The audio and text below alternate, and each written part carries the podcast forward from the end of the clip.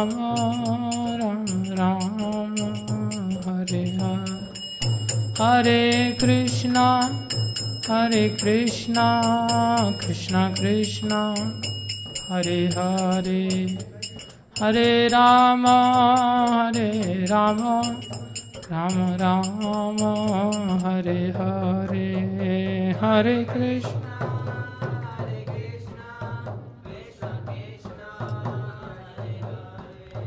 हरे राम हरे राम राम राम, हरे हरे हरे कृष्णा हरे कृष्णा कृष्णा कृष्णा, हरे हरे हरे राम हरे राम राम राम, हरे हरे हरे कृष्णा हरे Krishna Krishna Krishna, Hare Hare. Hare Rama, Hare Rama, Rama Rama, Hare Hare Krishna, Hare Krishna, Krishna Krishna, Hare Hare, Hare Rama, Hare Rama, Rama Rama, Hare Hare, Hare Krishna, Hare Krishna. Krishna Krishna Hare Hare Hare Ram हरे राम राम राम हरे हरि बोल हरि बोल हरि बोल हरि बोल निताय गौर हरि बोल हरि बोल हरि बोल जय जय प्रभुपाद प्रभुपाद प्रभुपाद प्रभुपाद जय जय प्रभुपाद प्रभुपाद प्रभुपाद प्रभुपाद जय जय गुरुदेव गुरुदेव गुरुदेव गुरुदेव जय जय गुरुदेव गुरुदेव गुरुदेव जय राधे जय राधे जय राधे जय श्री राधे, जय राधे जय राधे जय राधे, जय श्री राधे।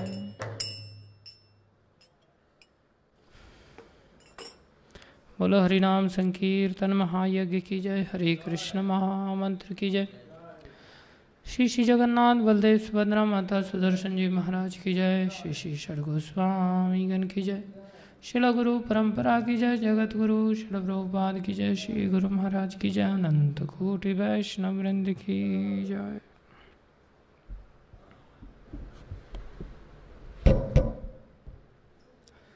ॐ अज्ञानं तिमिरन्धस्य ज्ञानञ्जनशलाकया चक्षुरुन्मिलितं येन। तस्मै श्रीगुरुवे नमः।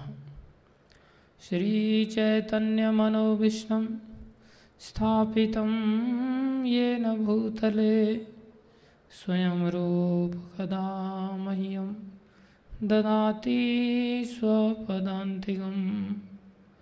वन्देऽहं श्रीगुरु श्रीयुतापदकमलं श्रीगुरुन् वैष्णवांश श्रीरूपं सागरजातं सहगना रघुनाथान्वितं तं सजीवम् साद्वैतं सावधूतं परिजनसहितं कृष्णचैतन्यदेवं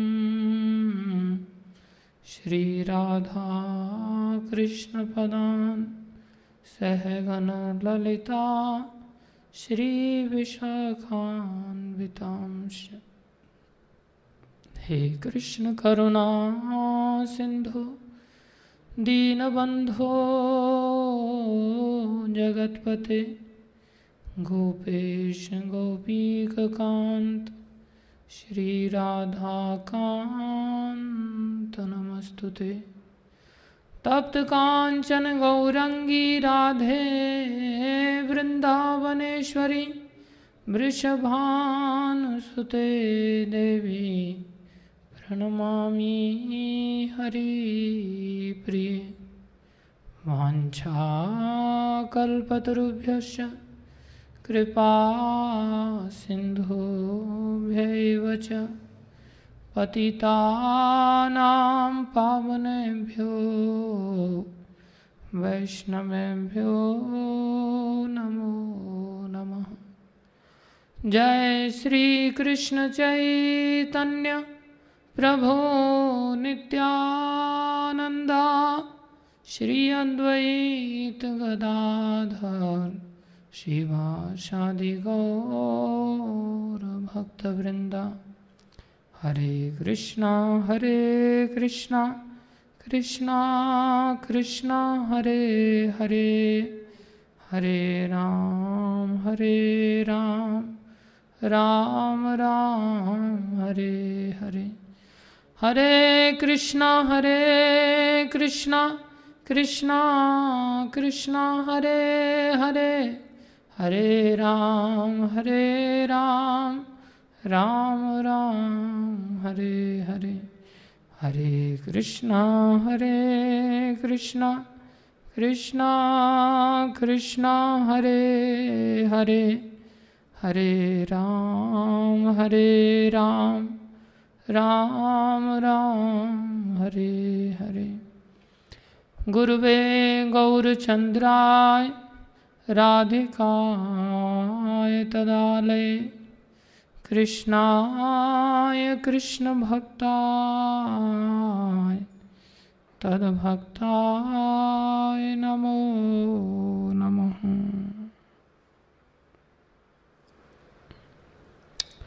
हरे कृष्ण आप सभी भक्तों का हार्दिक स्वागत है। गुरु वैष्णवों की दया से जो कुछ भी कहें जो छह गोस्वामियों का चरितावली का ये जो सत्र चल रहा है, आप सभी से निवेदन है, कृपा करके ध्यान से सुनिए।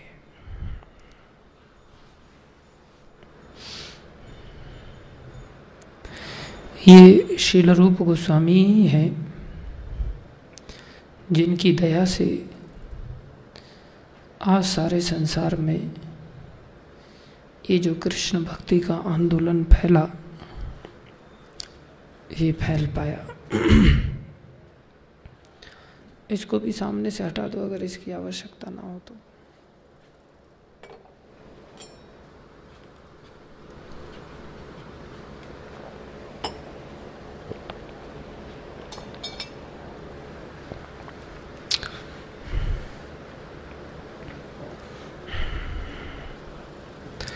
रूप गोस्वामी हमारी परंपरा में समस्त वैष्णवों के वंदनीय आचार्य हुए, क्योंकि ये भक्ति के पिता हैं। शिल भक्ति सिद्धांत सरस्वती महाराज भी जब शरीर का त्याग कर रहे थे, भगवत धाम की ओर गमन कर रहे थे उस समय उन्होंने एक शिष्य को बुला करके कहा कि तुम ये भजन गाओ। तब उन्होंने उनकी प्रसन्नता के लिए यही भजन गाया, जिसमें कि रूप गोस्वामी को उन्होंने अपना सब कुछ बताया। जिसको कि प्रभुपा जी भी गान करते थे। और मैंने अपने गुरु महाराज को भी देखा है। वो भी प्रतिदिन इस भजन का गायन करते हैं, हर परिस्थिति में गायन करते हैं। ये नरोत्तम ठाकुर द्वारा रचित भजन है, बड़ा सुंदर भजन है। श्री रूप मंजरी पदा से मोरा सम्पदा। श्रीरूपमञ्जरी पदा। से मोर सम्पदा। से मोरा भजन पूजन। से भजन पूजाना से मोरा भजन पूजाना से मोरा भजन पूजाना बोले, रूप गोस्वामी ही मेरा भजन है। वही मेरे पूजन है। उनकी कृपा से ही हम राधा कृष्ण की प्राप्ति कर सकते हैं। तो ये रूप गोस्वामी की महिमा बड़ी अपार है। कौन रूप गोस्वामी की महिमा का वर्णन कर सकता है? क्योंकि रूप गोस्वामी राधा रानी की जो दासियाँ हैं, उनमें मंजरी स्वरूप में सर्वप्रथम दासी ये रूप मंजरी के रूप में रूप गोस्वामी ही है। ये चैतन्य महाप्रभु के इस अवतार में रूप गोस्वामी के रूप में प्रकट हुए हैं और चैतन्य महाप्रभु के कृपा पात्र बने। तो हमने कल श्रवण किया था कि कैसे वाराणसी में श्रील रूप गोस्वामी की मुलाकात चैतन्य महाप्रभु से होती है। कहाँ होती है? वाराणसी। वाराणसी। नहीं होती है। प्रश्न नहीं किया था मैंने कहा वाराणसी में रूप गोस्वामी की मुलाकात होती है शिल चैतन्य महाप्रभु से। कल हमने जो श्रवण किया कहाँ तक? वाराणसी तक। तो फिर वाराणसी में आप सब लोगों ने गर्दन क्यों झुका दिया? तब अपोज क्यों नहीं किया था? तो फिर सुनना कब से चालू करोगे? कथा समाप्त हो जाएगी, तब सुनना चालू करोगे। हाँ। बैठे सुनने के लिए या खाली बैठने के लिए? तो चैतन्य महाप्रभु की मुलाकात शिल रूप गोस्वामी से ग्रह त्याग करने के पश्चात प्रयागराज में होती है और प्रयागराज में चैतन्य महाप्रभु का अद्भुत प्रभाव देखते हैं शिल रूप गोस्वामी प्रभुपाद, जिसमें उन्होंने देखा कि तीनों नदियाँ मिलकर के कभी बाढ़ नहीं ला पाई, लेकिन चैतन्य महाप्रभु के वृंदावन से वापस पुरी की ओर जाते समय माघ मास के मेला का समय था और उस समय प्रत्येक व्यक्ति के मुखारबिंद से केवल कृष्ण नाम का उच्चारण ही सर्वत्र दिखाई पड़ा। कोई चैतन्य महाप्रभु को देख करके अश्रुपात कर रहा है।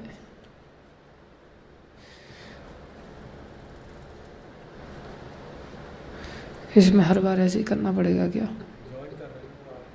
अच्छा। अच्छा अच्छा। तो ये सब पहले ही कर लेना चाहिए।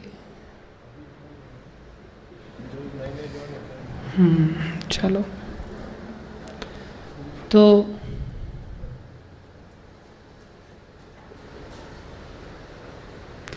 तो एक व्यक्ति दूसरा होस्ट बन करके नीचे से उसको हैंडल नहीं कर सकता?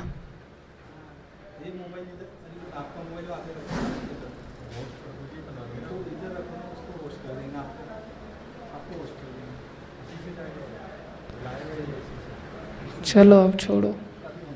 करते रहो भाई, तुम ऐसे ही उंगली करते रहो।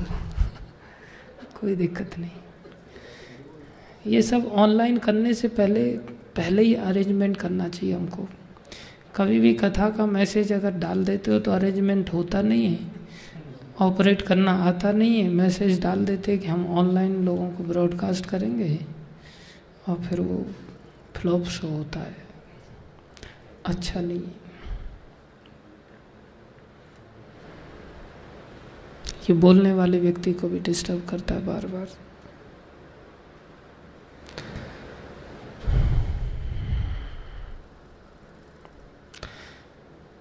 चैतन्य महाप्रभु के प्रभाव को शिल रूप गोस्वामी और अनुपम जी ने देखा कि किस प्रकार से प्रत्येक व्यक्ति प्रयाग के अंतर्गत रुदन कर रहा है, रो रहा है। कोई भूमि में लोटपोट हो रहा है तो कोई वैष्णवों की महिमा को अनुभव करके उनको कहना नहीं पड़ रहा है। एक दूसरे को प्रत्येक व्यक्ति बारंबार धनवत प्रणाम कर रहा है। तो इस प्रकार से अद्भुत प्रभाव चैतन्य महाप्रभु का देखा और चैतन्य महाप्रभु को एकांत में जब दक्षिण ब्राह्मण के द्वारा अपने घर पर प्रसाद हेतु तो बुलाया गया। तो रूप गोस्वामी ने और अनुपम जी ने मौका देख करके उनको प्रणाम किया और चैतन्य महाप्रभु ने बड़े भाव से, आओ रूप, आओ अनुपम, कह करके उनको गले लगाया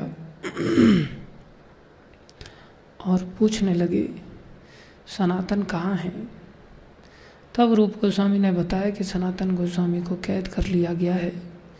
यदि आपकी कृपा हो जाए तो वो अवश्य वहाँ से मुक्त होकर के आपकी शरण प्राप्त कर सकते हैं।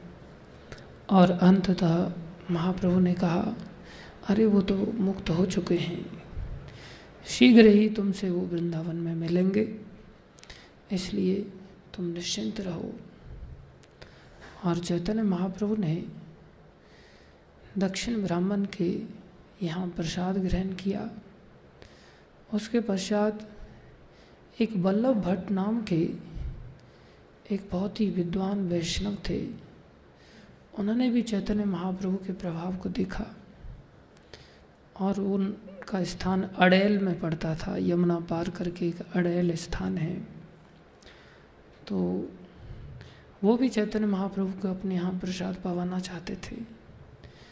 तो वो जैसे ही चैतन्य महाप्रभु से मिलने के लिए आए, उस समय रूप और अनुपम ये दोनों ही दूर खड़े थे। निरंतर कृष्ण नाम का जप करते थे। तो जैसे हम कहीं जाते हैं तो प्रत्येक वैष्णव को प्रणाम करते हैं, उनसे गले मिलना चाहते हैं। आजकल तो गले मिलने की संप्रदा प्रथा खत्म होती जा रही। पहले महाप्रभु के अनुयायी सभी प्रत्येक व्यक्ति को गलकंठ देते थे। ऐसे नहीं कि खाली फॉर्मलिटी के लिए दूर दूर से गले मिलना। कंठ से कंठ मिल कर के बड़ी निकटता पूर्वक गले मिलते थे। ऐसा प्रीति का आदान प्रदान होता था। ये वैष्णवता ही ऐसा करवाती है। लेकिन इनकी दीनता इतनी रूप गोस्वामी की, सनातन गोस्वामी की, अनुपम जी की कि अपने आप को ये काफ़ी दीनहीन समझते थे, निकृष्ट समझते थे। तो वल्लभ भट्ट जी ने देखा, ये भी इनके साथ में पार्षद हैं, साथ में आए हुए हैं। तो उनको भी उन्होंने प्रणाम किया और गले मिलने के लिए चले। जैसे ही गले मिलने के लिए चले, दीनतापूर्वक दूर चलने लगे अनुपम जी और रूप गोस्वामी। अरे, हम तो बहुत पतित हैं। हम आप जैसे वैष्णवों की गले मिलने की योग्य कहाँ हैं? ऐसे शब्दों का उपयोग तो हम भी करते हैं, लेकिन हृदय में हमारी दीनता नहीं होती। वास्तव में हम अपने को अंदर से महान समझते हैं। जो व्यक्ति महान समझता है, वही व्यक्ति भोक्ता का अंदर भाव पैदा कर लेता है। वही व्यक्ति संसार में भोगी बन जाता है। जो भगवान को महान समझता है, वो व्यक्ति भोगी नहीं बनता। वो दीनहीन बनता है उसके अंदर सेवा का भाव जागृत होता है। तो जैसे ही वल्लभ भट्ट जी उनको गले मिलने के लिए गए, वो बार बार कह रहे हैं, हृदय से विनम्रतापूर्वक हम आपके गले मिलने की योग्य नहीं है। इस बात को चैतन्य महाप्रभु सुन रहे थे तो चैतन्य महाप्रभु वल्लभ भट्ट जी को कहते हैं हाँ हाँ ये ठीक ही कह रहे हैं, ये आप जैसे वैष्णवों की योग्य नहीं देखो, चैतन्य महाप्रभु ने कैसी शिक्षा दिया। ये आप जैसे वैष्णवों के मिलने के योग्य नहीं है। महाप्रभु भी इस विनम्रता को, इस दीनता को अप्रिसिएट कर रहे हैं। अपने भक्तों को महाप्रभु ने ये शिक्षा दिया। ये शिक्षा सिर्फ़ चैतन्य महाप्रभु के ही संप्रदाय में देखने को मिलती है। ये चैतन्य महाप्रभु की विशेष कृपा है। तो चैतन्य महाप्रभु ने कहा बल्लभ भट्ट गोस्वामी जी, ये ठीक ही कह रहे हैं, ये आपके गले मिलने लायक नहीं इतना सुनते ही बल्लभ भट्ट जी कहते हैं, नहीं नहीं, आप ऐसा कैसे कह सकते हैं? इनके मुखारबिंद से तो हर समय कृष्ण नाम की ध्वनि आ रही है। और जो कृष्ण नाम उच्चारण करता है, वो यदि कितना ही पतित क्यों नहीं है, वो सभी में पूजनीय बन जाता है। वो ब्राह्मण से भी अधिक पूजनीय बन जाता है। और यदि कोई ब्राह्मण है, उसके जीवन में यदि भगवत भक्ति नहीं है तो फिर वो ब्राह्मण होते हुए वो चांडाल के सदृश हो जाता है। और चांडाल यदि भगवत भक्ति से युक्त है तो वो ब्राह्मण से भी अधिक पूजनीय वैष्णव बन जाता है। इसलिए ये अवश्य ही गले लगने लायक हैं। और वल्लभ भट्ट गोस्वामी ने दोनों को गले लगाया, ज़बरदस्ती गले लगाया। और फिर निर्णय लिया गया कि हम गंगा के रास्ते अभी चलेंगे, क्योंकि यमुना के रास्ते जाने पर चैतन्य महाप्रभु भाव समुद्र में डूब जाते हैं। तो गंगा के किनारे ही दशाश्वमेध घाट है, वहाँ पर एकांत देख करके, जो कि मेले से अलग स्थान था शिलरूप गोस्वामी को बिठा करके दस दिन तक चैतन्य महाप्रभु ने शिक्षा देना आरंभ किया। शिल रूप गोस्वामी को चैतन्य महाप्रभु कहते हैं, रूप, मैं तुम्हें भगवत भक्ति का जो समुद्र है, उस समुद्र में से केवल एक बूंद, उसके बारे में मैं तुम्हें बताना चाहता हूँ। तुम ध्यान से सुनो।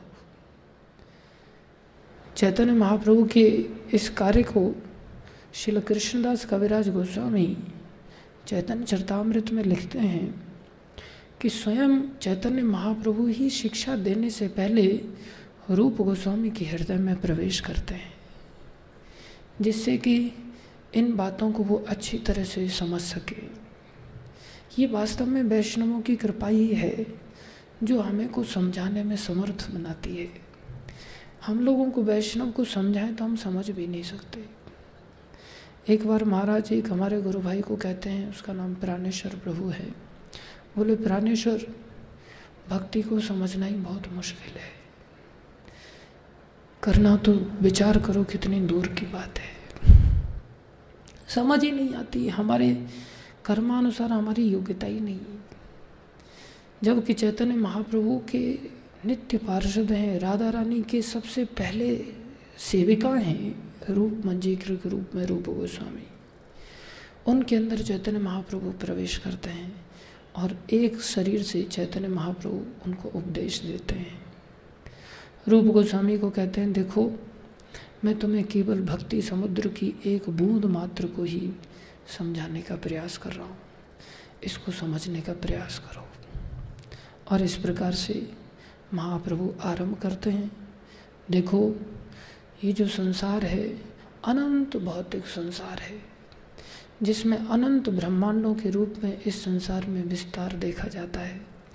इसमें चौरासी लाख योनियाँ निरंतर एक शरीर से दूसरे शरीर में इन योनियों में जीव विचरण करता रहता है इस अनंत ब्रह्मांड वाले भौतिक संसार में। कोई कोई बिरला जीव होता है, जिसको कि मनुष्य शरीर प्राप्त होता है इन चौरासी लाख योनियों में से। देखो कितनी दुर्लभ बात है हमें तो ये प्राप्त होने के बाद इसका एहसास ही नहीं होता। बोले, चौरासी लाख योनियों में से कोई कोई बिरला व्यक्ति भगवत विशेष कृपा से मनुष्य शरीर प्राप्त करता है और ऐसे मनुष्य शरीर प्राप्त किए हुए लोगों में से प्राय ये सभी असभ्य होते हैं। कैसे होते हैं? असभ्य होते हैं, जिनको कोई समझ ही नहीं होती कि हम कौन हैं, कहाँ से आए मरने के बाद, कहाँ जाएँगे, भगवान कौन है, हमारा उनसे नाता क्या है? कैसे हम संसार की समस्त समस्याओं से अपने आप को मुक्त कर सकते हैं? किसी को ज्ञान ही नहीं होता। इनमें से कुछ लोग सभ्य होते हैं, जो सभ्य होते हैं, जो वेदों की ओर मुड़ते हैं। ऐसे वेदज्ञों में से प्राय लोग कर्मकांडी होते हैं। कैसे होते हैं? कर्मकांडी होते हैं। और ये वेदों में वर्णित देवताओं की अथवा भगवान की उपासना करते हुए देखे जाते हैं, सिर्फ़ किस लिए? अपनी वासनाओं की पूर्ति के लिए, इंद्रिय तृप्ति की कामना की पूर्ति के लिए ये लोग भगवान या देवताओं की आराधना करते देखे जाते हैं। ऐसे कर्मकांडियों में से कोई कोई बिरला होता है जो संसार से मोक्ष की कामना अपने हृदय में जागृत करता है।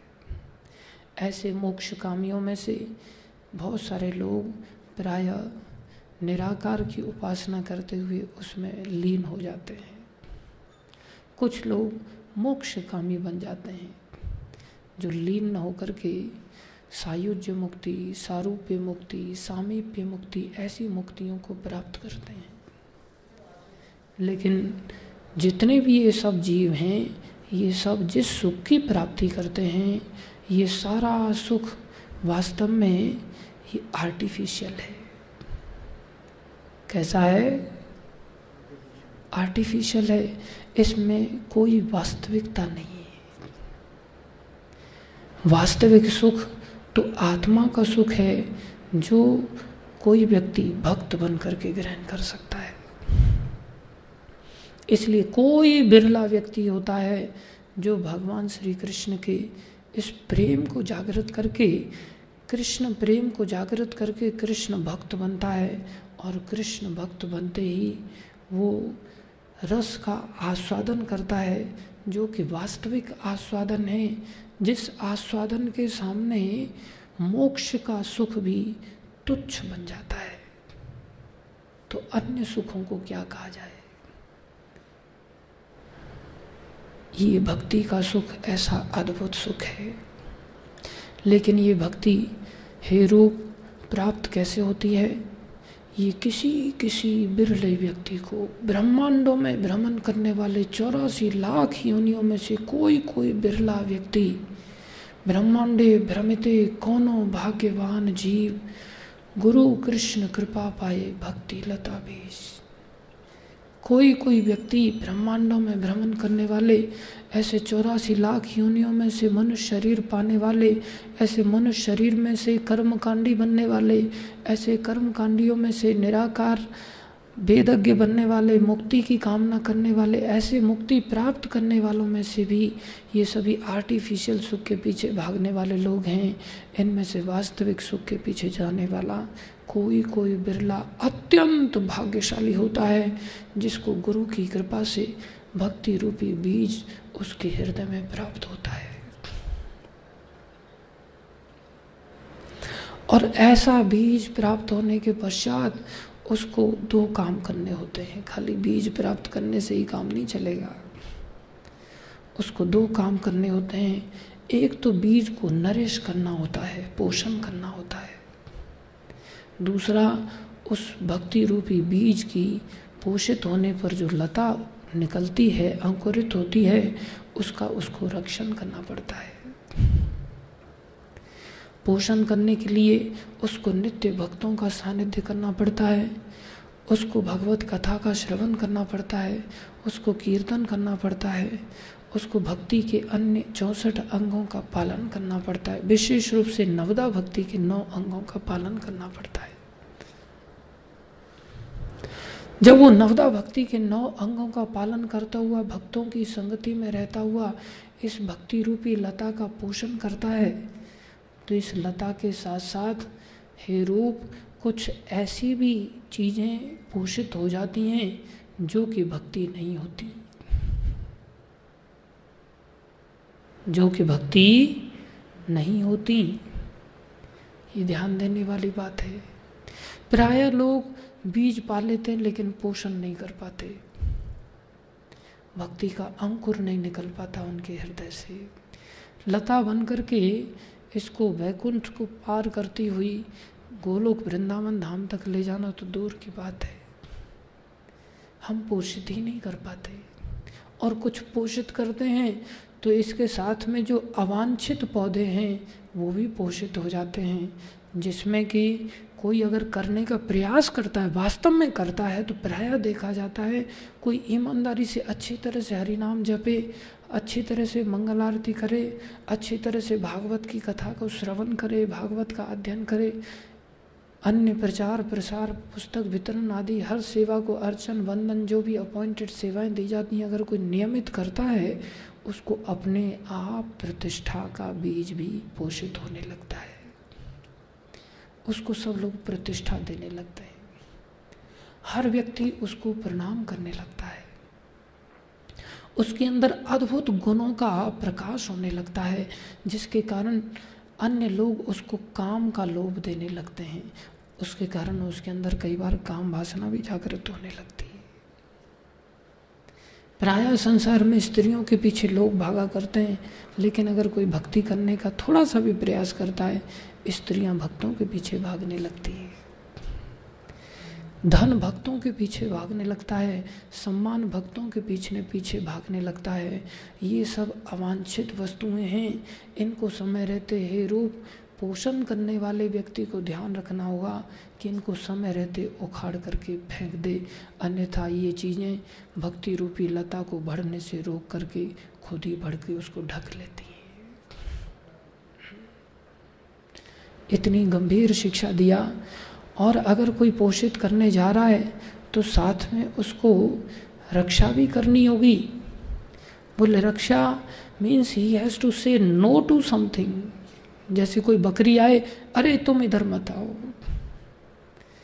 कोई दातुन तोड़ने वाला है अरे, नहीं नहीं नहीं, दातुन नहीं मिलेगी यहाँ। ऐसी कुछ चीज़ों को मना करना पड़ेगा। बोले, रक्षा होती है चार नियमों के पालन करने से। यदि कोई व्यवचार करता है तो उसकी भक्ति रूपी लता उखड़ जाती है। व्यविचार नष्ट कर देता है।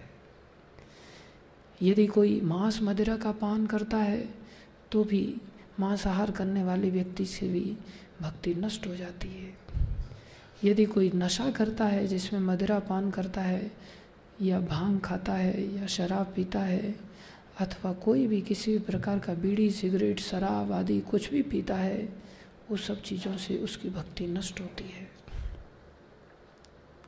और झूठ बोलने से, असत्य का सहारा लेने वाले व्यक्ति को जुआ सट्टा खेलने से, इन सब चीज़ों से भक्ति नाश हो जाती है। तो चार नियमों की फेंसिंग करनी पड़ेगी। जो चार नियमों की फेंसिंग करता हुआ, ऐसा नहीं कि हम चार नियमों का पालन कर रहे हैं, लेकिन भक्ति को पोषण नहीं कर रहे हैं तो फिर उस फेंसिंग का क्या लाभ? पोषण कर रहे हैं एक और और फेंसिंग नहीं लगा रहे हैं तो उस भक्ति लता का क्या हेतु? और पोषण कर रहे हैं, अवांछित अवांछित पौधों को उखाड़ करके नहीं फेंक रहे हैं तो उस भक्ति का फेंसिंग और पोषण करने का क्या लाभ? इसलिए दोनों चीज़ें अच्छी तरह से करनी होंगी। एक तो पोषण, दूसरा फेंसिंग चार नियमों का फेंसिंग और भक्ति के अंगों का, भक्तों की संगति में रहते हुए भक्ति रूपी लता का पोषण। इसमें विशेष फेंसिंग की आवश्यकता है। बोले, हस्ती अपराध से, हाथी अपराध। हाथी एक उस उन्मत्त, एक अवांछित तत्व की भांति है, जो कि एक एक पत्ता एक एक दातुन के रूप में वृक्ष को नष्ट नहीं करता। बल्कि समूल जड़ से ही उसको उखाड़ करके फेंक देता है। इसलिए बोले, रूप वैष्णव अपराध एक हाथी के अपराध की तरह है, जिसमें आपका व्यवचार मांसाहार, मदिरापान, जुआ सट्टा, ये सब चीज़ें इतनी हानि नहीं पहुँचा सकती जितनी हानि किसी वैष्णव के प्रति अपराध हो जाने पर होगी। इसलिए वैष्णव अपराध इससे सदा ही बच के रहना, अन्यथा कितनी भी बड़ी तुम्हारी भक्ति लता होने पर समूल नाश को प्राप्त हो जाएगी। इसलिए वैष्णवों की सेवा करने वाला व्यक्ति, वैष्णवों से दीनहीन भाव से व्यवहार करने वाला व्यक्ति ही भक्ति की रक्षा और पोषण करने में निपुण हो सकता है। अन्यथा कोई व्यक्ति भक्ति की इस लता को प्राप्त नहीं कर सकता। और यदि कोई बिरला इस भक्ति रूपी लता को इस प्रकार से रक्षित और पोषित करते हुए आगे बढ़ेगा तो उसकी ये भक्ति इस संसार में इस भूलोक को पार करती हुई स्वर्ग लोक आदि उच्च लोकों को पार करती हुई ब्रह्म लोक को पार करती हुई, अंततः ये विरजा नदी जो वैकुंठ लोकों को और भौतिक जगत को विभाजित करती है, उस विरजा नदी तक पहुँच जाती है। और उस विरजा नदी को भी पार करती हुई ये वैकुंठ जगत पहुँचती है, जहाँ ये ऐश्वर्य भाव के रस का आस्वादन करती हुई और आगे बढ़ जाती है और अंत में ये गोलोक वृंदावन जाकर के माधुर्य भाव से पोषित होकर के भगवान राधा कृष्ण के चरणों में जाकर के लिपट जाती है। उस समय इस बेल पर कृष्ण प्रेम रूपी फल का उदय होता है। तब ये कृष्ण प्रेम फल का आस्वादन एक वैष्णव, एक साधक करने में सक्षम हो पाता है। यही वास्तविक सुख है, यही आत्मा का शाश्वत सुख है, यही आत्मा को शाश्वत स्वरूप की स्थिति को प्राप्त कराता है। इसलिए हे रूप, हमें इस लक्ष्य को प्राप्त करना है जो मैंने तुम्हें संक्षेप में बताया है। इसका तुम्हें विस्तार करना है। इसलिए मेरा तुम्हें आदेश है, तुम यहाँ से वृंदावन चले जाना और वृंदावन जाकर के जो मैंने तुम्हें सभी बताया है, इसको विस्तारित रूप देना, शास्त्रों में इन सब बातों को रचना करना, शास्त्र लिखना। इन सब सिद्धांतों को अच्छी तरह से जीवों को समझाना। तो रूप गोस्वामी को उन्होंने चार आदेश दिए प्रमुखतः, जाकर के वृंदावन में जितने भी लुप्त स्थान हैं, उन सारे लुप्त स्थानों को खोजना, अर्थात भगवान कृष्ण की कहाँ पर कौन सी लीला हुई थी, इसका तुम पता करना। ना केवल इतना, और विशाल उन लीला स्थलियों को खोजने के पश्चात उनको तीर्थ के रूप में, सारे संसार में प्रकाशित करना कि ये कितना दिव्य तीर्थ है। यहाँ भगवान की ये लीला हुई, यहाँ भगवान की ये लीला हुई। लोग आकर के दर्शन करके उस लीला का आस्वादन कर सके। और भगवान के जो लुप्त विग्रह हैं, उनको भी खोज करके भगवान के विग्रहों की स्थापना करने के लिए, मंदिरों की स्थापना करना और मंदिरों में उन विग्रहों को स्थापित करना। क्या क्या आज्ञाएँ दी? लीला स्थलियों को खोजना, दूसरा मंदिरों की स्थापना करके जो लुप्त विग्रह हैं, उन विग्रहों की उसमें स्थापना करना, तीसरा शास्त्रों की रचना करना, चौथा वैष्णव कल्चर को अपने उदाहरण से प्रस्तुत करना, वैष्णव संस्कृति की स्थापना करना अपने आचरण के द्वारा। ये चार प्रमुख आदेश दिए। हमसे तो एक भी नहीं होता। हम तो फटाक से चले जाते हैं, ये वृंदावन है। यहाँ ये लीला हुई, ये लीला हुई, ये लीला हुई। हमारे पास सब ग्रंथ हैं। सब चीज़ों को हम प्रस्तुत कर सकते हैं। उनके पास कुछ भी नहीं है। उनको लीला स्थलियों को खोजना भी है। उनको लुप्त विग्रहों को भी निकालना है। उनको उसमें से निकाल करके मंदिरों की स्थापना भी करनी है, मंदिर भी निर्माण करने हैं, उनको ग्रंथ भी लिखने हैं, और ग्रंथों को लोगों तक पहुँचा करके उनको कल्टीवेट भी करना है, अर्थात लोगों को वैष्णव भी बनाना है, वो भी अपने आचरण से करके बताना है। और क्या लेकर के गए ये सब चारों आज्ञाओं का पालन करने के लिए? उनके पास फूटी कौड़ी भी नहीं है। केवल एक करुआ मात्र रखते थे, एक करुआ। एक करुआ मिट्टी का पात्र होता है, जिसमें से कि एक साइड में सागर की तरह टोंटी निकली होती है, सिर्फ़ वो एक पात्र। ऐसी विरक्ति जिसमें कि उस पात्र के द्वारा शौचालय भी करना है, उसी पात्र से स्वयं पानी भी पीना है, उसी पात्र से भगवान को भोग भी लगाना है। सारे काम उसी पात्र से होते हैं। वो पात्र ब्रज की मिट्टी से बनता है, इतना पवित्र होता है कि वो शौच करने पर भी अपवित्र नहीं होता। आज भी राधा कुंड में ही वो करुआ मिलता है। यदि कोई लेना चाहे, अपने जीवन को ऐसा बनाना चाहे तो बना सकता है। लेकिन उसके लिए तो वो बहुत सारे त्याग करने पड़ेंगे। ये नहीं कि अन्य सारी चीज़ें हैं, साथ में करुआ भी लेके आ गए। एक करुआ मात्र लेकर के ऐसा त्याग करके इन्होंने दिखाया। भागवत में तीसरे स्कंद में वर्णन आता है यत्सानुबंधे असत देह गेहे। बोले, अनुबंध दो प्रकार के होते हैं जिसमें व्यक्ति बंध जाता है, जिसको कि तोड़ पाना बहुत कठिन होता है। एक तो देह का बंधन है जिसमें कि देह से नातेदार, रिश्तेदार, भाई, बहन, पत्नी, माता, पिता, बंधु, बांधव, गर्लफ्रेंड, बॉयफ्रेंड, ये भी आजकल नए संबंध हैं। पुरानी गर्लफ्रेंड, नई गर्लफ्रेंड, उससे ब्रेकअप हो गया, नया ज्वाइन अप हो गया। अच्छा एक्स गर्लफ्रेंड कहते हैं क्या? चैतन्य जीवन प्रभु को इतना लंबा अनुभव?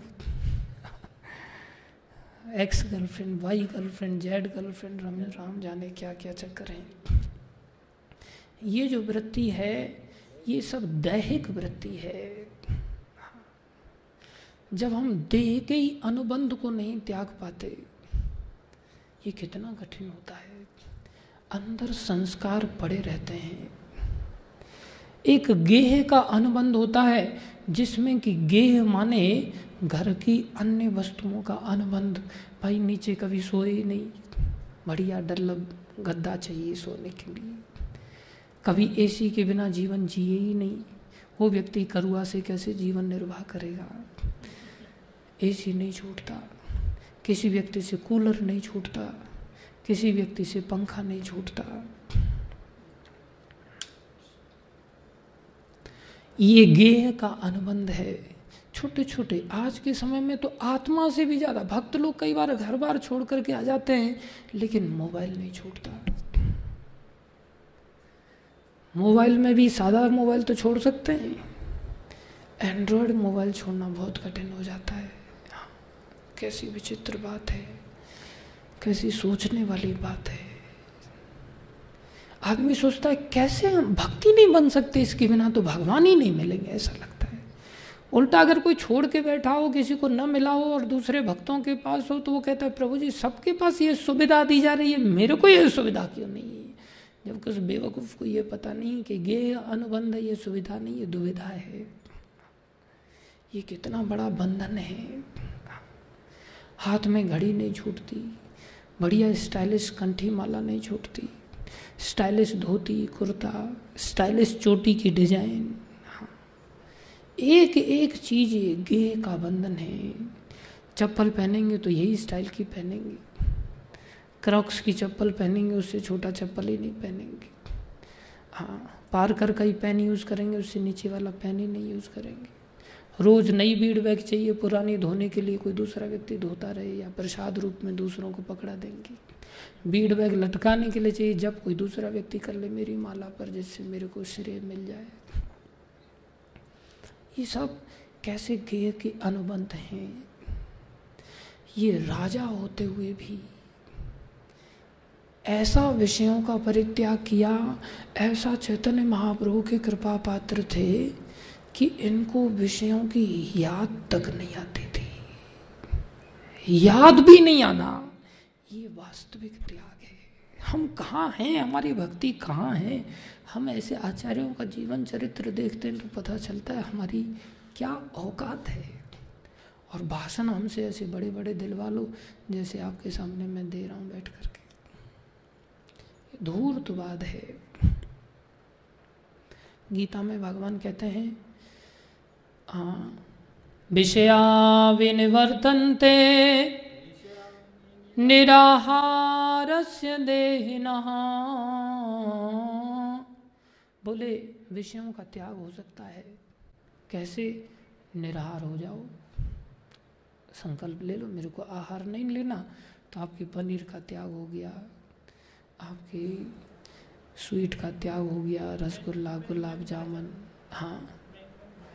बैंगन भरता बैंगन भरता का त्याग हो गया। फ्राइड बैंगन का त्याग हो गया, कृष्णा हॉट चिप्स का त्याग हो गया। हाँ कई सारी जगह जगह पर लोग न जाने क्या क्या विषयों के प्रति ऐसे आसक्त हो जाते हैं कि हमें ये चीज़ चाहिए ही चाहिए, रोज के लिए ही चाहिए, ये नहीं मिलेगा तो बोले भक्ति छोड़ के चले जाएँगे बेशक। बोले बहुत सारे लोग त्याग कर सकते हैं, होते हैं त्यागी, ऐसी बात नहीं है। लेकिन निराहार होने से विषयों का त्याग सहज है। आज के समय में तो वो भी कठिन है, लेकिन विषयों का त्याग निराहारी व्यक्ति कर सकता है। लेकिन ऐसे आपने त्याग कर दिया, लेकिन रस का त्याग नहीं होता। अगर बोला जाए, भैया, समोसा नहीं खाना चाहिए जिसमें लहसुन प्याज हो। लहसुन प्याज हो या बिना लहसुन प्याज हो, समोसे का नाम लेते ही रस समोसे का जीव पर आ जाता है। इसको कहते हैं रस वर्जम। रसो अपी अस्य। आपका रस नहीं गया। हमने स्त्री का त्याग कर दिया, लेकिन स्त्री के साथ जो वार्ता की थी, उसका जो रस था, क्या वो याद नहीं आता? हमने संसार में निंद्रा का त्याग किया, लेकिन जिस प्रकार से हम अपने घरों में स्पेशल कमरे में अपना बढ़िया आज़ादी की नींद लेते थे, क्या उसका आस्वादन हम त्याग कर पाए? इसको कहते हैं रस वर्जम, रसो अपि अस्य। परम दृष्टवा निवर्तते, ये कैसे छूटता है? परम दृष्टवा निवर्तते। जब तक परम सुख उससे बड़ा सुख नहीं मिलता, ये सुख का हम त्याग नहीं कर पाते। आज हम अपने जीवन में भाषण तो दे सकते हैं ऐसा, लेकिन अंदर झाँक करके देखें कि हमें ये रस की याद नहीं आती क्या? और यदि रस की याद आती है, हमें गुलाब जामुन की याद आती है और बहुत दिन हो गए, भगवान को इसका भोग नहीं लगा। ओह, बड़ी भक्ति जागृत हो गई, भगवान को भोग नहीं लगा। वास्तव में वो हमें भोग नहीं लगा, हमारी भोग की लालसा है। इसलिए हमारे हृदय में यदि ऐसे रस हैं हाँ कोई स्त्री सुंदर आ जाए, हम तुरंत उसको प्रयास करते कैसे भी इसका व्हाट्सएप नंबर मिल जाए, और कैसे भी व्हाट्सएप नंबर मिल जाए तो एक आध मैसेज इसको डाल करके टाँका बिठाने का प्रयास करें इसके साथ। सारी मर्यादाओं को भूल जाते हैं कि भाई हम कहाँ रह रहे हैं, मंदिर में रह रहे हैं प्रभुपा जी की मर्यादा क्या होगी? वैष्णवों की मर्यादा क्या होगी? गुरुजनों की मर्यादा का क्या होगा? कोई हमें देखेगा तो हमारे नाम तो मिट्टी में मिलेगा ही मिलेगा। गुरुजनों का नाम कितना मिट्टी में मिल जाएगा? लेकिन ये विषयों की याद अंदर से जाती नहीं। क्यों नहीं जाती? परम दृष्टवा कभी हुआ ही नहीं। कभी हमें उच्च स्वाद मिला ही नहीं। लेकिन ये राजा होकर के सर्वस्व त्याग किया और ऐसा त्याग करके इन्होंने अपना जीवन जी करके इन चार आज्ञाओं का पालन करने का संकल्प ही नहीं लिया, करके दिखाया। करके दिखाया। और दस दिनों तक इस भक्ति की शिक्षा ग्रहण करने के पश्चात नाव में चैतन्य महाप्रभु सवार होकर के बलभद्र भट्टाचार्य और वल्लभ भट्ट जी के साथ बैठ कर के जैसे ही वाराणसी की ओर चलने के लिए प्रयाग से उद्धृत हुए, उसी समय रूप गोस्वामी और अनुपम भी तुरंत पीछे पीछे चल कर के बैठने के लिए तैयार हुए। विरह सहन नहीं हो रहा है। उन्होंने कहा, अरे, मैंने तुम्हें तो वृंदावन जाने का आदेश दिया। तुम्हें सेवा दी है ना? तुम जाओ सेवा करने के लिए जाओ। तो तुरंत महाप्रभु के विराह में अब महाप्रभु की आज्ञा क्या है? सेवा करो। और इनकी आकांक्षा क्या है? चैतन्य महाप्रभु से हम कैसे वियोग को सहन करें? इतने वर्षों बाद चैतन्य महाप्रभु का सानिध्य प्राप्त हुआ है। सेवा कितनी बड़ी चीज़ होती है। तुरंत अपने पैरों को रोकने का प्रयास किया, रोकते ही धड़ाम से मूर्छित होकर के गिर पड़े। होश ही नहीं रहा, पूरी तरह से मूर्छित हो गए। मूर्छित होने पर दक्षिण ब्राह्मण ने इनको गोद में उठाया, बड़ी मुश्किल से संभाल करके घर पे लेकर के आए और घर पे ला करके इनको सांत्वना दी। और अंत में आज्ञा का पालन किया। ये सेवा है। सेवक हित साहेब सेवकाई। सेवक हित साहेब सेवकाई।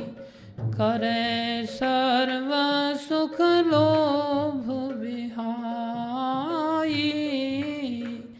करे सर्व सुख लोभ बिहाई। सेवक का हित एक ही लक्ष्य में है कि उस सेवक को आज्ञा का पालन करना चाहिए।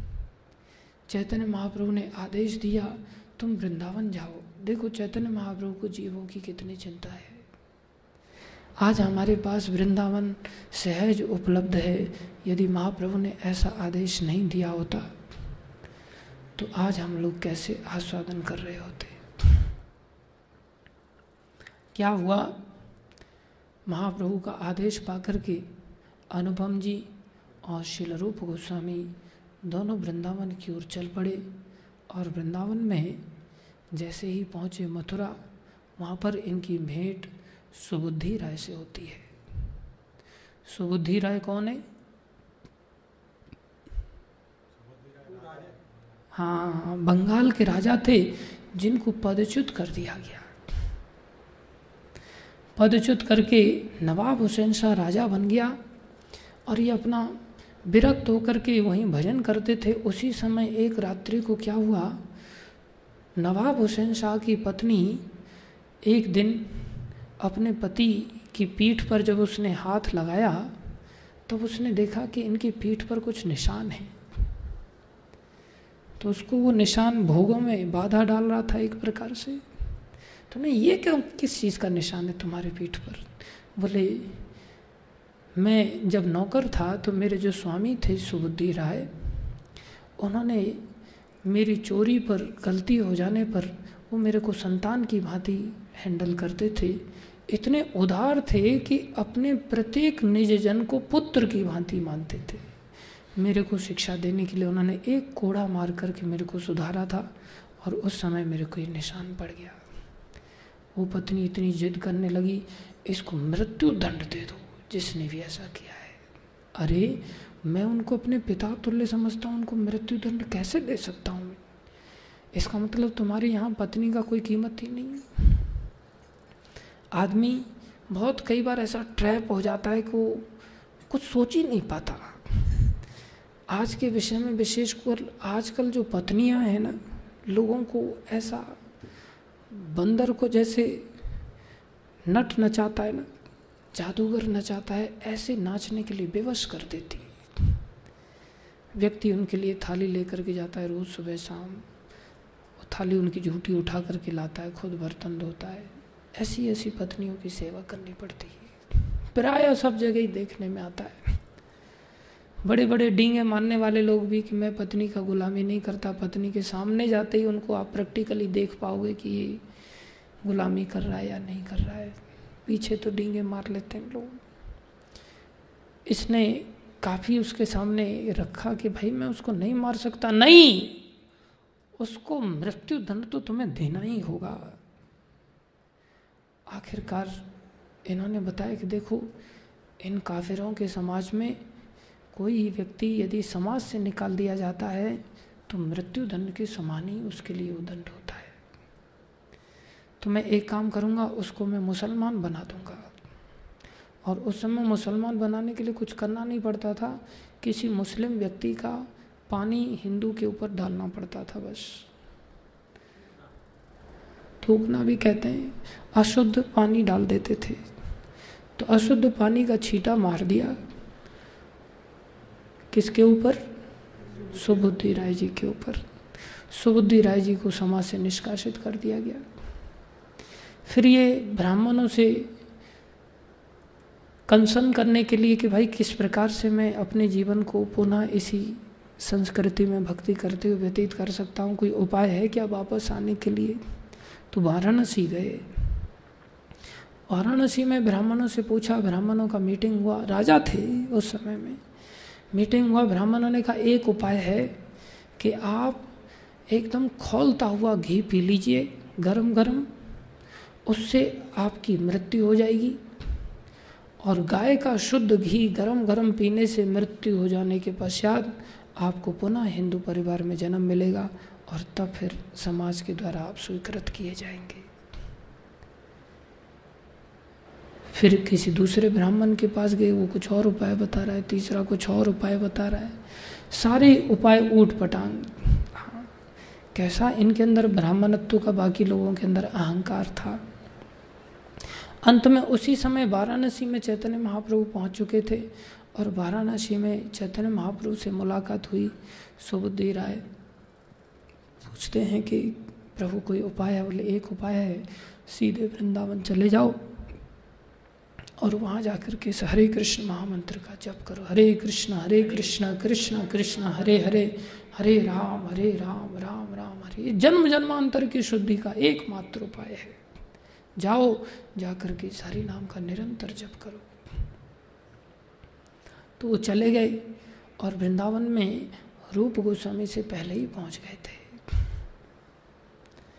तो रूप गोस्वामी की ये अन्य वैष्णवों की सेवा करने हेतु सुबुद्धि राय वहाँ पर अकेले वो भी परम विरक्त होकर के जीवन निर्वाह करते थे। ऐसे राजा होते हुए वृंदावन में जाकर के क्या कर रहे हैं? वृंदावन में इधर उधर पड़ी हुई सूखी लकड़ियों को बीन बीन करके उन लकड़ियों को मथुरा में बेचते थे और बेच करके जो कुछ पैसा आता था उस पैसे से वैष्णवों की सेवा करते थे। देखो, कैसे चैतन्य महाप्रभु के कृपा पात्र वैष्णव होते हैं। विशेष रूप से बंगाली लोग जितने भी वृंदावन आते थे महाप्रभु के आदेश से, उनको सबसे बड़ी समस्या होती थी रोटी खाने के कारण। क्योंकि उन सभी को चावल खाने का अभ्यास था और वृंदावन में भिक्षा में चावल कहीं मिलता नहीं था। प्राय ऐसा होता है, उत्तर भारत के लोग आजकल जब नवद्वीप जाते हैं, वहाँ उनका पेट खराब हो जाता है क्योंकि वहाँ चावल ही खाने को मिलता है। इनको रोटियों का अभ्यास होता है और चावल वालों को यहाँ पर रोटी खाने को मिलती है। यहाँ चावल मिलता नहीं था भिक्षा में। पेट खराब हो जाता था। ऐसी स्थिति में दही के लिए पैसा जुटाते थे सुबुद्धि राय। और मार्केट से दही ला करके इन वैष्णवों को दही प्रदान करते थे, जिससे कि दही खा करके इन वैष्णवों का पेट ठीक हो जाए। राजा के पद पर विराजमान होते हुए भिक्षा करते थे, रहने के लिए व्यवस्थाएँ बनाते थे, जिससे वैष्णव लोग आकर के अपना निवास कर सके। और इस प्रकार से एक महीने तक श्री रूप गोस्वामी, श्री अनुपम जी सुबुद्धि राय के साथ निवास करते हुए बारह वनों का, जो कि प्रमुख रूप से वृंदावन के वन कहलाते हैं, इन सभी वनों का उन्होंने दर्शन किया। ये शांडिल्य मुनि ने भी प्रकाशित किया था वज्रनाभ के द्वारा। वास्तव में ये वज्रनाभ अनिरुद्ध के पुत्र थे, भगवान कृष्ण के पुत्र थे प्रद्युम्न और प्रद्युम्न के पुत्र हुए अनिरुद्ध और अनिरुद्ध के पुत्र हुए वज्रनाभ। तो अनिरुद्ध ने बाबा कृष्ण को देखा था। बाबा लगते थे भगवान श्री कृष्ण लेकिन वज्रनाभ जी ने नहीं देखा था। इसलिए वज्रनाभ जी अंदर बड़े दुखी होते थे। अरे, हमारी ही कुल में दो पीढ़ी पहले साक्षात भगवान श्री कृष्ण पधारे थे, लेकिन हम कैसे अभागे निकले, हम भगवान का दर्शन नहीं कर पाए। इसलिए परीक्षित जी के पास वज्रनाभ जी जाते थे, चर्चा करते थे, हे भैया परीक्षित, आपके घर में तो बड़े बड़े वैष्णव हुए और आप खुद भी इतने महान वैष्णव हुए कि आपने तो भगवान के गर्भ में ही साक्षात दर्शन किए लेकिन भैया, हमें तो दर्शन मिले ही नहीं।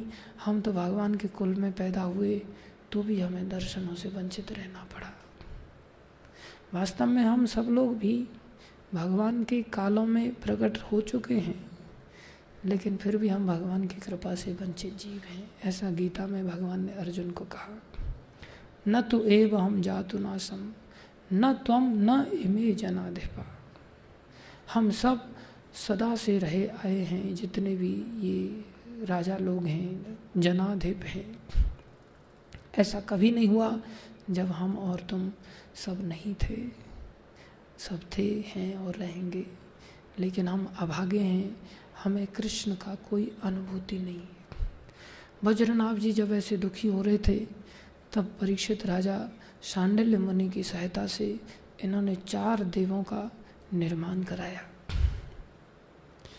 चार विग्रह बनाए गए जिसमें कि एक बलदेव जी की विग्रह बनाया गया, एक केशव देव जी बनाए गए एक हरिदेव जी बनाए गए एक गोविंद देव बनाए गए।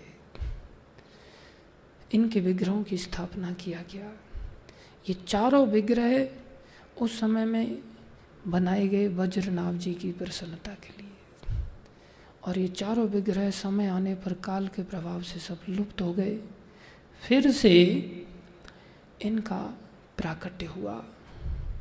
लेकिन ध्यान दो, अधिकारी व्यक्ति से ही भगवान सेवा लेते हैं और अधिकारी व्यक्ति को ही भगवान दर्शन दे के कृतार्थ करते हैं।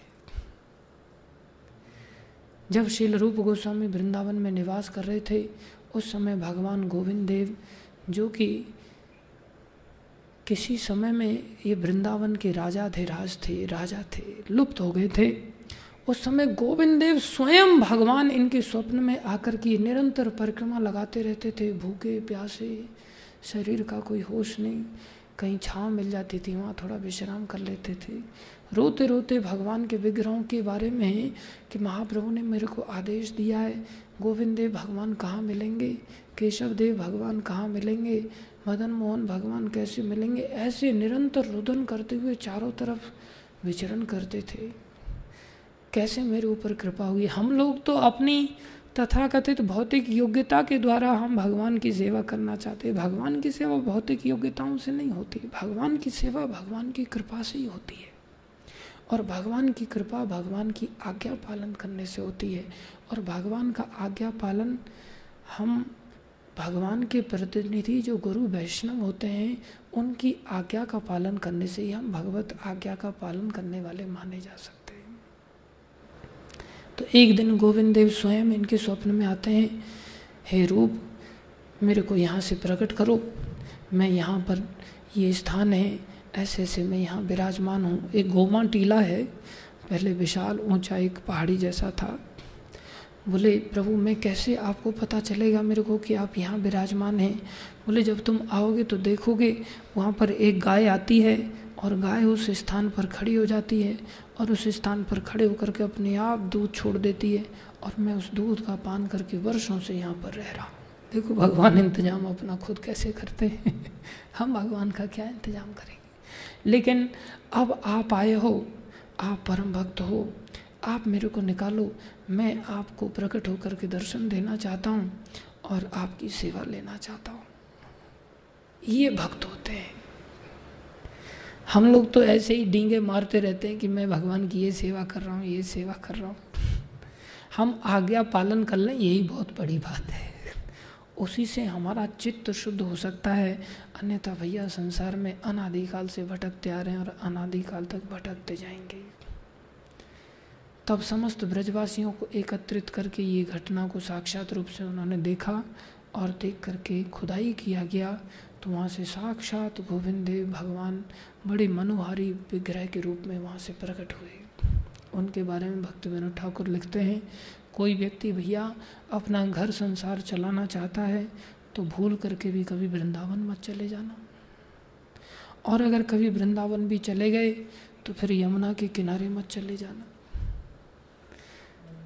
और अगर कभी यमुना किनारे भी चले गए तो वहाँ जा कर के गोविंद देव के तो भूल करके भी दर्शन मत कर लेना।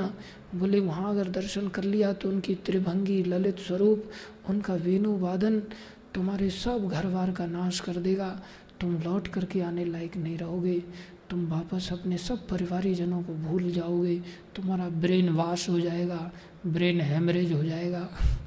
दूसरे शब्दों में तुम कृष्ण के ही केवल बन के रह जाओगे।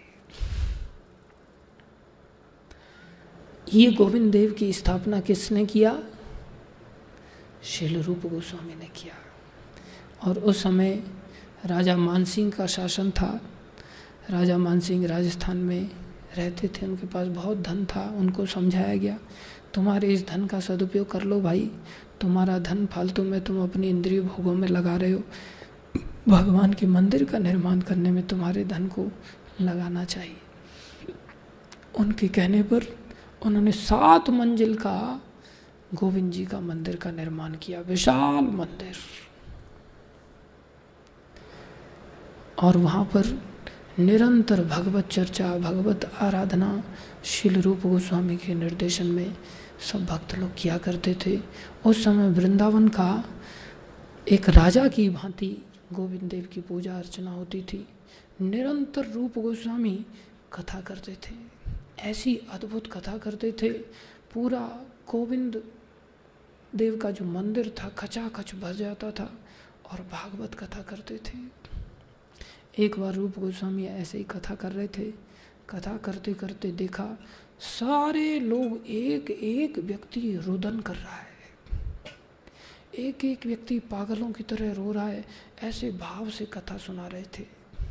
सब लोग उस कथा में डूब गए। किसी को सुधी नहीं रही। कोई मूर्छित हो गया कोई रो रहा है, कोई हंस रहा है।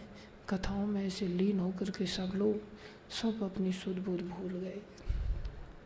लेकिन शिल रूप गोस्वामी को देखा कि इनके ऊपर कोई असर वैसा नहीं दिखाई दे रहा है।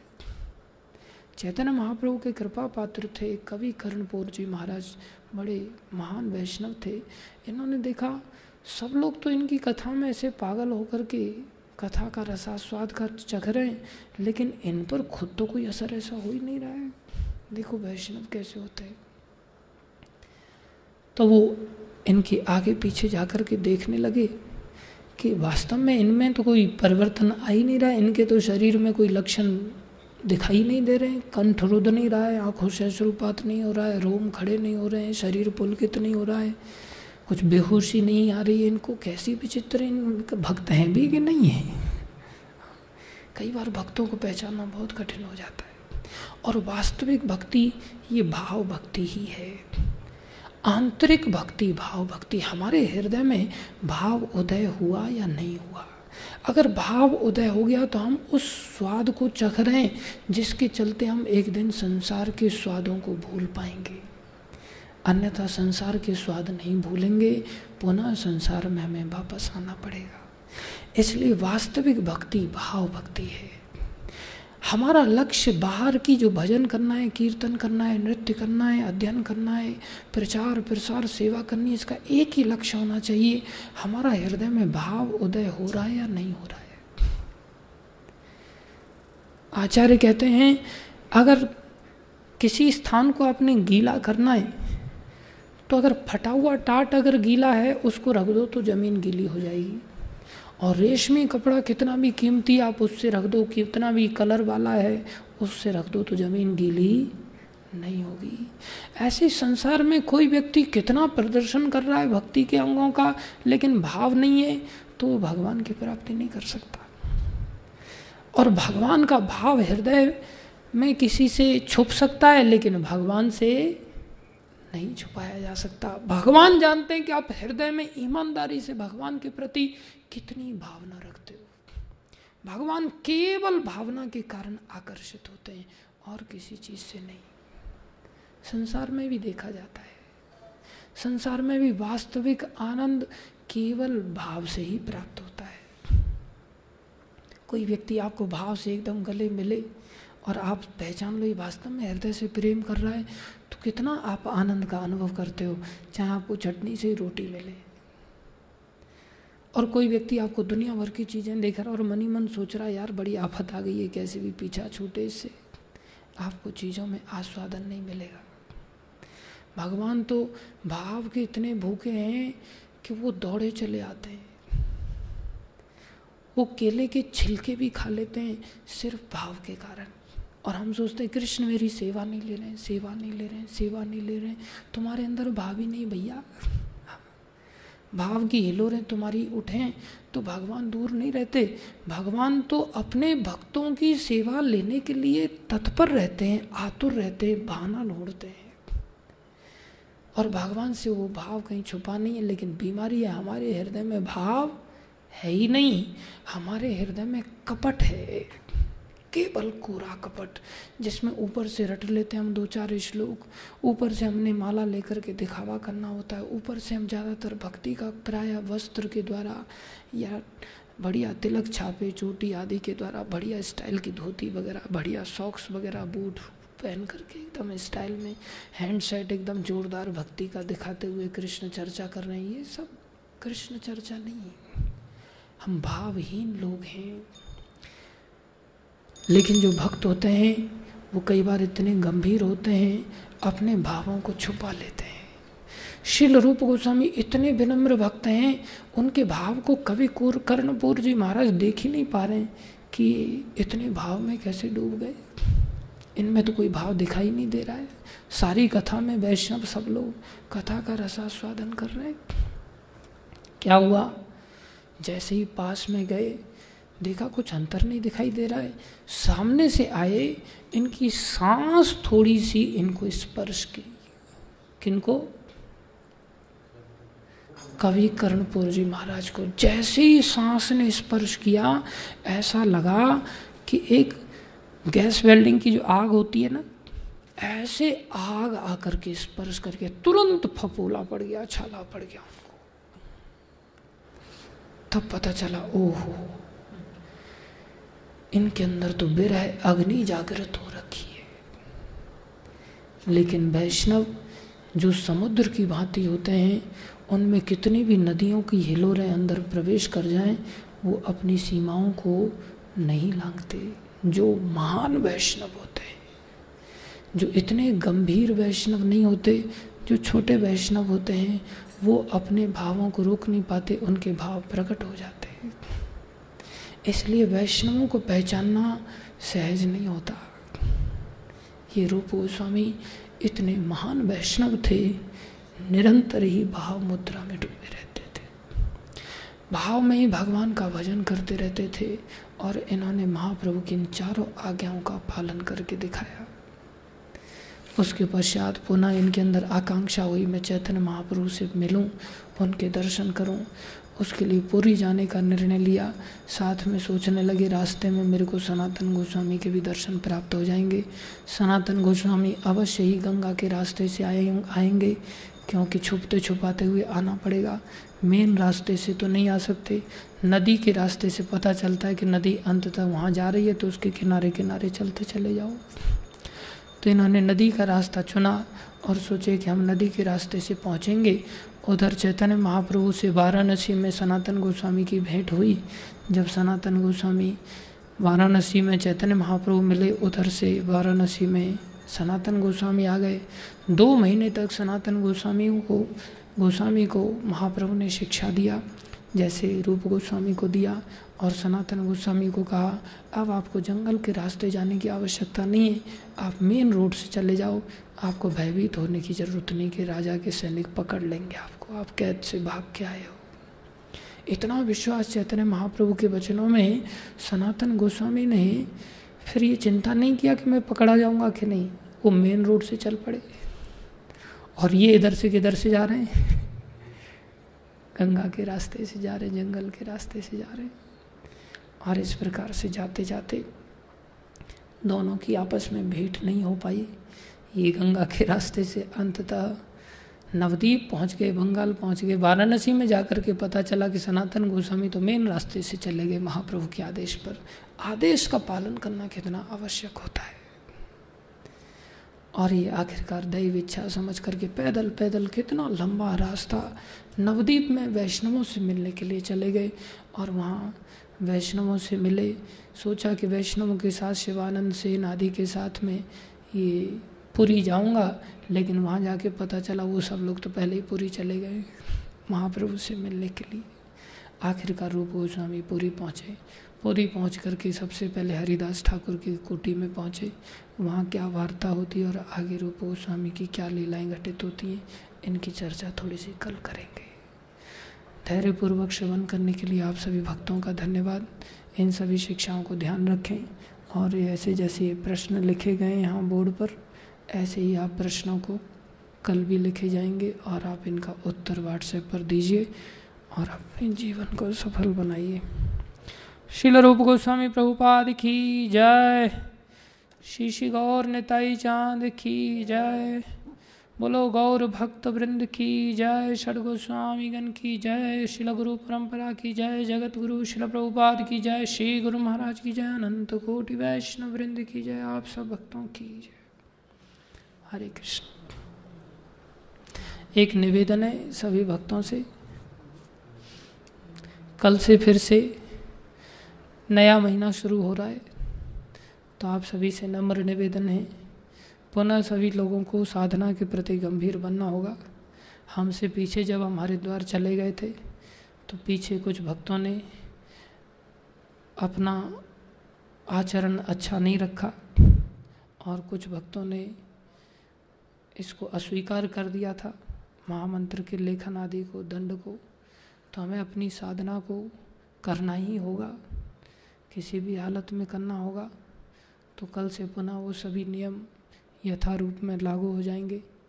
और कोई भी व्यक्ति हो, उसको लिख करके देना ही होगा, यदि मंगल आरती या किसी कार्यक्रम में भाग नहीं लेता है। इसलिए मेरा निवेदन है, सब लोग समय पर इस नियम का पालन करें। हरे कृष्णा।